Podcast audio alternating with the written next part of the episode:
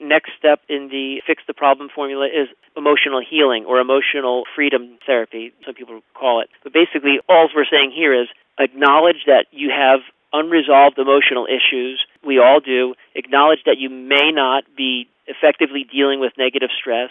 Acknowledge that you may have too much negative stress in your life that you need to cut a whole bunch of it out. Your environment plays a very big role on your mindset, and your mindset determines whether you're healthy and strong or weak and sick and always in pain. Do not underestimate the role the mind has to play in your body and how it contributes to pain and prevents people from getting rid of the pain. So don't be one of those people who poo-poos this and says, oh, no, it's, you know, it's not me, because it's everybody. All of us can get better. And then the same thing applies to the dietary changes. Again, we talked a lot about today the different types of foods and food additives and chemicals and preservatives and things like that that all kind of keep your body in a constant state of breakdown and inflammation. So all of us have room for improvement in our diet. And the better and cleaner you eat, the healthier you're going to be, and the more likely you're going to be providing your body the resources that it needs to rebuild and heal and get past the pain that you're dealing with now.